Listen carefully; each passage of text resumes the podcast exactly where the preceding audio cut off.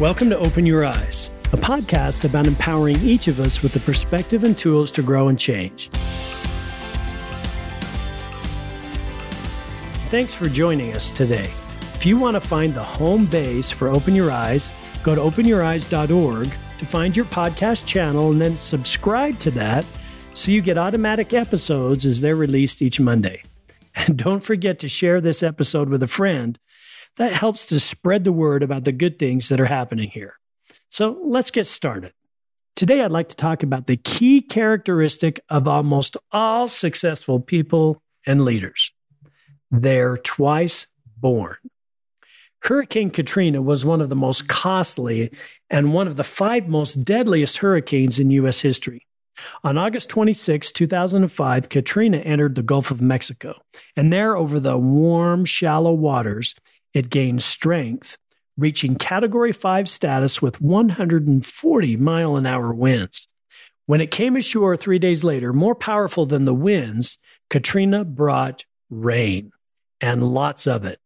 In some parts of Louisiana, it immediately dumped 15 inches of rain.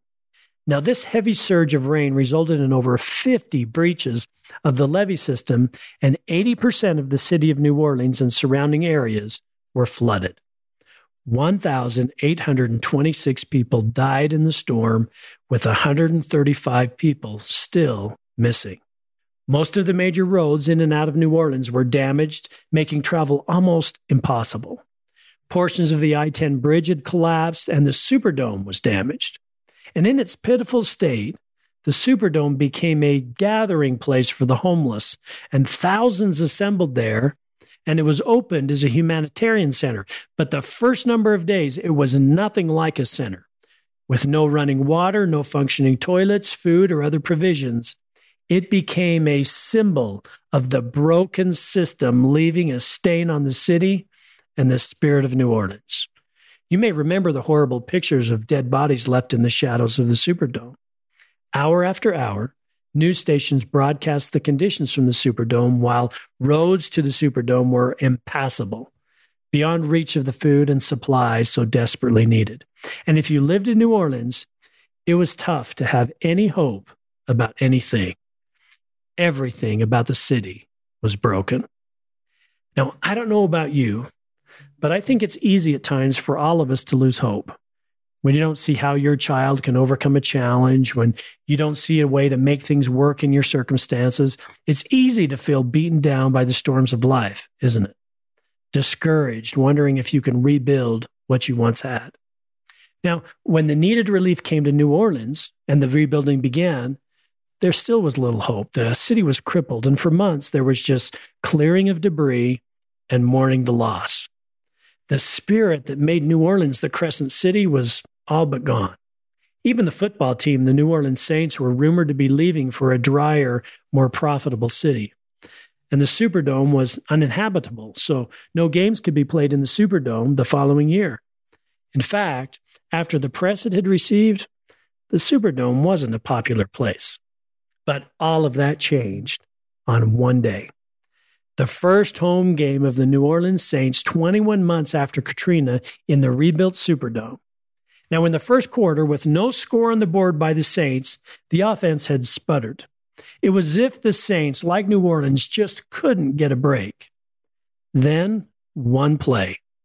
Undrafted free agent and special teams wild man Steve Gleason broke through the line and blocked a punt by the Atlanta Falcons the ball was recovered and taken into the end zone by the Saints for their first touchdown at home in the new Superdome. At that moment, it was like a massive surge of energy shot through the entire city, a sign, a clear signal that the Saints can win, that the city will win. For over a minute, the announcers stayed quiet. There was no music over the loudspeakers. The fans just cheered. It was as if they were letting out a cheer for every house rebuilt, every day of discouragement that they had, in fact, overcome finally. And from that point on, that season, the Saints and the citizens were unstoppable. That day, they beat the Falcons 23 to 3. Now, watching in the stands that day was a young boy named Michael Mauti. He grew up in New Orleans he lived through Katrina and dreamed of playing someday for the Saints. And little did he know, later in life, he would get his chance. But despite all the wonderful things that happened following that game, God had other plans for the player who blocked the punt, Steve Gleason. Just years after his block and retiring from football, Steve would be diagnosed with ALS. ALS attacks the nervous system, leaving muscles unresponsive. And Steve's body slowly deteriorated. In his state, in his wheelchair, Steve returned to the Superdome a little over 10 years since his famous blocked punt. This time as an honorary captain. On the sidelines in his wheelchair, unable to move on his own, he was given a special gift, a reminder that he was not battling alone. On that day in the Superdome against the same Atlanta Falcons, as Steve watched from the sidelines, little Michael Mauti, that boy in the stands, was now a linebacker for the Saints. And he broke through the line and blocked a Falcon punt, which was recovered in the end zone for a touchdown, giving the Saints a victory over the Falcons. Now, I don't think it was an accident that Michael blocked a punt for a touchdown on the day that Steve was back in the Superdome. It was as if God was saying to Steve and to New Orleans, I am aware and I love irony. It was as if heaven was saying, You may be down, but there is a rebirth. And on July 2012, a statue depicting Gleason blocking the punt was raised outside the Superdome. And the name of that statue? Rebirth. There is immense power in rebirth. When you attempt and possibly fail and then decide to repeat or revive or improve and start again, there is immense power. You see, New Orleans was better the second time around. They knew more of who they were as a city. They valued the Superdome more. They valued the Saints more. They valued each other more. And the same goes for any type of endeavor. The second time, when you have to decide again, when you persevere and rebuild, you value, you learn better. For example, I've seen many people learn through divorce. They are better the second time around. They value relationships. They make better decisions. And they are not perfect, but the second time around is empowering. Years ago, Warren Bennis and Robert Thomas studied a collection of leaders in a variety of industries and types of endeavors men, women, in business, in sports, in the arts, it didn't matter. All of these successful leaders that they studied had one thing in common they were twice born. It means that somewhere along the line, they had paused or been challenged and had to decide to recommit, to re engage, and do again. You know, one of the best things about being a grandparent, for example, is watching your children experience parenthood for the first time. You get to relive the experiences you had as a rookie parent, and you get to chuckle inside when you hear your children overreact to how their children are behaving. Grandparents are much more relaxed the second time around. The second time around gives you perspective, it gives you strength, it awakens your mind to the challenge. Of course, the first time around is the toughest. You don't know what to expect. You can't see the end from the beginning. It's like your first time on a racetrack. You experience the slope of the turns, hit the bumps in the road, and wonder whether you can drive close to the guardrail.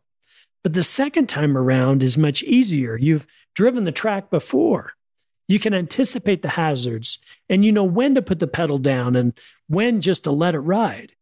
You know what you're dealing with. It reminds me of the story of a church congregation. One bright, beautiful Sunday morning, people in the town of Mainville were gathered at the local church waiting for the service to begin. Everyone was seated in their seats, visiting with each other, when suddenly the roof blew apart and a thunderous explosion was heard, and the devil himself appeared above the pulpit.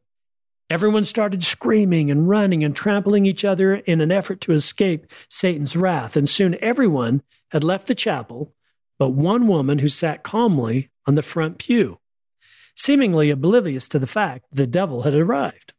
And this confused Satan. And he asked the woman, Do you know who I am? Yes, the lady replied, I do. Aren't you afraid of me? The devil bellowed. Why should I be? The woman replied.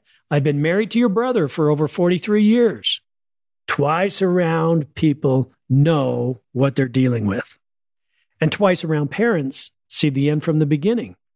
That's why being the youngest child can often be a much easier ride than being the oldest. You see, the youngest child gets a more mature parent who's been buffeted and bumped around by the older children. And twice around, parents trust in the child's ability to choose. They know choice enables them to develop long term skills. The second time around, you see how making mistakes can help children learn important lessons in life, and you're not running in to save them at every trip or stumble. Most of all, twice around parents are more likely to get down on the floor and play. They smile more, they hang out. And it's when you're just hanging out without an agenda that you really bond with kids. And for some reason, first round parents are too uptight, too worried at times about appearances. But twice round parents care more about what's on the inside than the outside. Perhaps twice round parents are better because they see the days of parenting are growing shorter. Twice round leaders, like twice round parents, are patient. They don't need to coerce or manipulate. And they're willing to allow things to unfold in their due course. And they build capability in people rather than just demanding short term results. They avoid time wasting activities like entrenchment and organizational gamesmanship. Most of all, they have fun. Twice round leaders know how to influence and they lead by example and build consensus. You see, twice round leaders are interested in the potential of the organization and its people, and they see the world through the eyes of those they lead and they relate to the excitement and thrill that others experience. They realize that, as Mac Anderson said, people are like sticks of dynamite. The power's on the inside, but nothing happens until the fuse gets lit. So they light the fires inside their people and help people feel powerful rather than helpless. Twice round leaders lead from the heart. So let's say a while back you started a business and this start wasn't what you expected, and now you've paused for a while. You maybe even have lost a bit of confidence and you wonder if you can begin again. Think about all the advantages that are yours this time around. You know the product you sell better than when you started. You've developed skills you didn't have before. You've made relationships with those who can coach you, and you're more mature. So imagine if you started again just as if it was day one with the same goals, outlook, hope, and energy that you started with the first time, but this time armed with experience. Begin again with new eyes. Think of yourself as a new business owner and builder. What would you do? Now, you may think this doesn't work, but it does. Years ago, I was working with an organization in Taiwan, and we'd grown a business to over $100 million in annual sales, but it had paused. So we had a meeting with the senior managers, and it was a different kind of meeting. I asked the question if you were going to build a business in this industry with these products today, if you were going to start that new business today, what would you do? And for about an hour, we listed all the ideal elements of our new business. There was energy and curiosity, and we made this terrific list. And when we were done, I said, okay, that's the business we're going to rebuild. And we made a game plan to take our business in its current state and change it to the new business that we had designed. It changed everything, and our business grew like never before. And you can apply this to other areas of your life. Let's say you have a teenage son or daughter and you didn't do so well the first time around as a parent. Make a list of all the things you would do as a parent if you could do it again. Think about what kind of relationship you want. Describe the details of how you, you want it to look and let that become your game plan. Do that. Even if it seems silly, walk that new path. Be twice born. And I promise you, you will be a different better parent. Sometimes in doing this, you end up doing the opposite of what you did, and that's okay. There's power in the opposite. In one of the more famous episodes of Seinfeld, George Costanza is convinced his judgment is permanently flawed. He believes his instincts are always wrong. One day he says to Jerry Seinfeld, It became very clear sitting to me out there today that every decision I've made in my entire life has been wrong. My life is the complete opposite of everything I want it to be. Every instinct I have in every aspect of life, be it something to wear, something to eat, it's all been wrong. So George decides to do the opposite of whatever he would naturally do. He goes into the diner and instead of ordering his usual item off the menu, he pauses, thinks, and orders the exact opposite. When his food is delivered, he notices a beautiful woman looking his way. His normal reaction would be not to talk to her because he's afraid. But instead, he does the opposite. He talks to her. And she noticed him because his out of the ordinary lunch order was the same as hers. He asks her out and she agrees. And this begins a spree of fortuitous events each time he chooses the opposite of what his instincts told him to do. Sometimes, when things aren't going like you want, follow George's example and choose the opposite. If you've been leading or parenting by being the know it all, choose the opposite. If you've been lecturing too much, choose the opposite. Empower, engage, and let others arrive at their own conclusion. You see, there's power in starting again and going back to year one in being a rookie again. When Liz Wiseman graduated from college and started her career at Oracle, it wasn't long before she was thrust into the role of leading Oracle University. It was something for which she was exceptionally underqualified. Not only was she underqualified, but she was young, so she looked underqualified. One day, her boss introduced her in, a, in an executive meeting and said this is Liz. She runs Oracle University.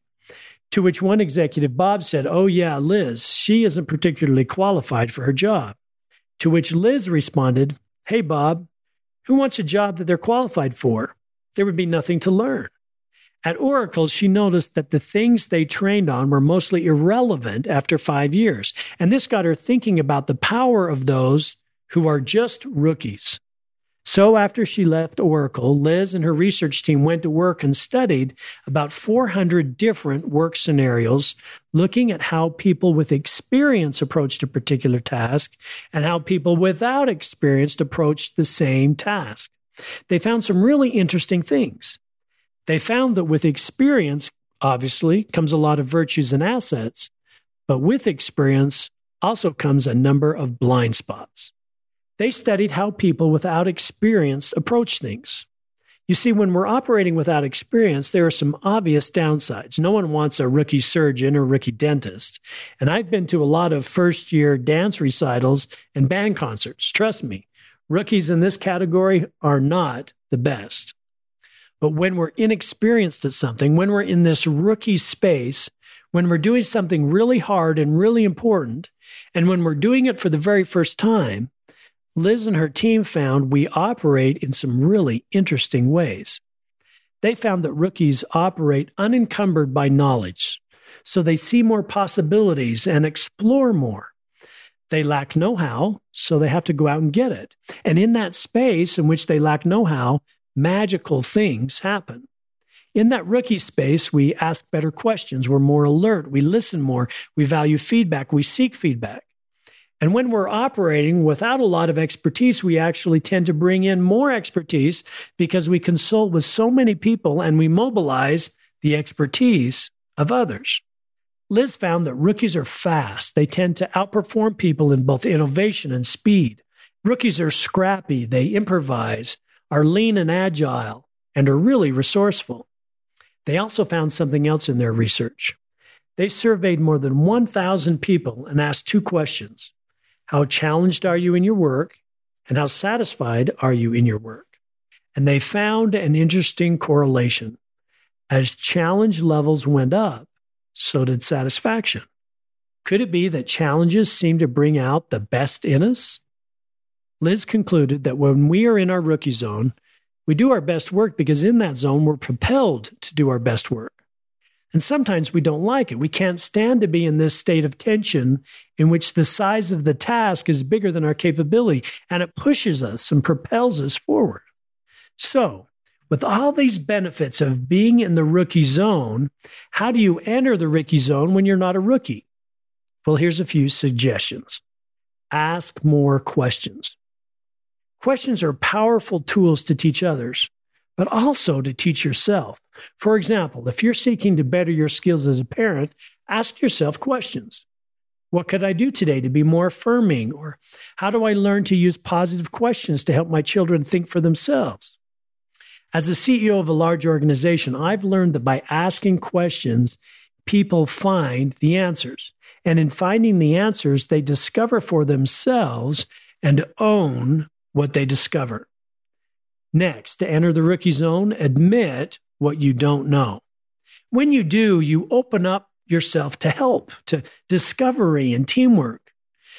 Beginning again, being twice born has a lot to do with admitting what you don't know. And there's nothing worse than being with or being a person who thinks they know when in fact they haven't done their homework. Next, throw away your notes. If you're building a business that you've built for a long time, it may be helpful to throw out your way of doing things and ask, if I were starting again, what would I do different? Last, to enter the rookie zone, learn to see the genius in others. You see, when you're a rookie, you value others who create new ways of doing things. And if you've lost your energy, maybe you need some new genius. Maybe you need to see the genius in others. You know, recently I went to my 40th high school reunion. It was so much fun to see friends from my childhood 40 years later. It was a master class on how life takes you, tosses you around, and gives you perspective.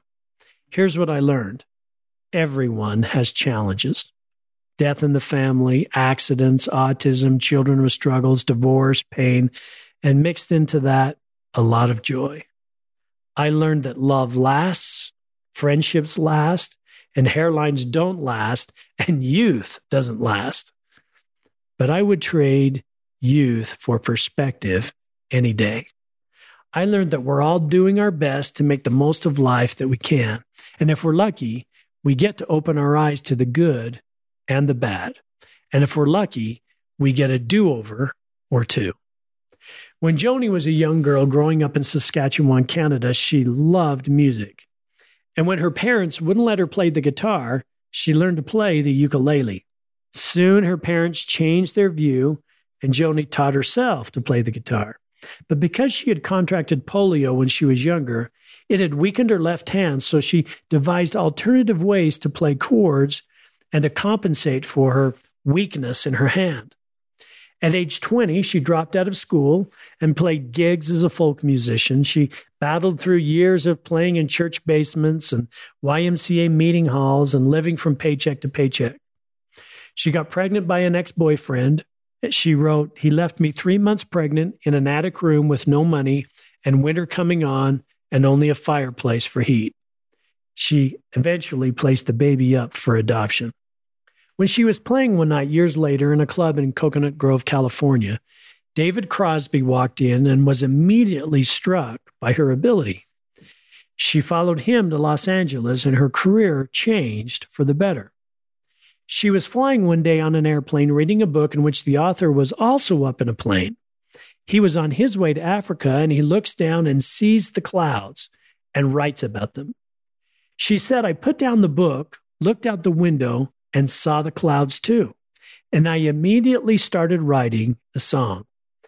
And that song would win her awards, bring her fame, and literally change her life. The song, it's called Both Sides Now. And in that song, she sings about the clouds and how she's seen the clouds from both sides now. Above the clouds in an airplane where they look like angel's hair, and below the clouds where they rain and block the sun. In the last verse, she sings, I've looked at life from both sides now, from win and lose, and still somehow. It's life's illusions I recall.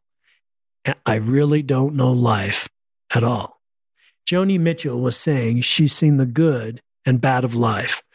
From a poor polio stricken girl to a single mother who made the decision to give her baby up for adoption to a now famous musician. She admits she still doesn't know life at all. Many of us have seen life from both sides now. And it's that perspective that can empower us when we begin again. Let me give you a simple example of how we can begin again as parents. I've learned the best time to teach as a parent is not when it's teaching time. And the worst time to teach is when it is teaching time. Let me explain. Let's say your teenage son comes home after the agreed upon time one night. You've been waiting up and you're tired. He knows you're going to be waiting up for him and you're going to be upset. And you're thinking it's time to teach him a lesson. It's the wrong time. I've learned that trust at that time is not in the room. So when is the right time to teach?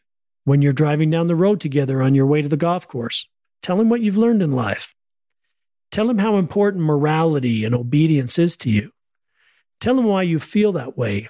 Let him hear from you the good things that come in life from making good choices. Talk about how proud you are that he often chooses the right. Tell him a story from your youth.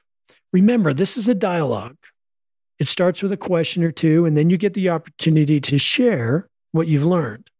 Another perfect time to teach is when your children come home on time. We as parents often notice when our children come home late, but do we ever thank them when they come home on time? I've learned some of the best discussions in life with teenagers happen at midnight. If parents are relaxed and willing to talk, a teenager will go on and on talking for hours. You'll lose sleep, but you'll gain a friend. Think about it. If your teenager has a really great talk with you when they come home on time, will they come home on time more often? You bet. I know a mother who bakes hot chocolate chip cookies and has them out of the oven at midnight when her son is supposed to be home. He walks in the door, gets a cookie, and she just sits calmly and asks him how he's doing. Then she sits back and lets him talk. Leading with a dialogue or even cookies works. Those are the kinds of things twice round parents know and do. And it's no different at work. I've learned the best time to teach your team is not in a crisis. The best time to teach is when you can affirm, not correct. Each month, I ask department heads to bring their teams and sit down for a scorecard meeting. We call them scorecard meetings, but to myself, I call them affirmation meetings. I do that to remind myself that my job is to affirm, not direct. And in these meetings, they report their progress towards their goals, brag on their accomplishments for the month, and tell me what they're going to do next month to improve. And I've learned in this session, I don't talk very much. You see, our first tendency is to teach and expound and, you know, share our vast knowledge. You may be the same. If so, resist that temptation. Let them talk.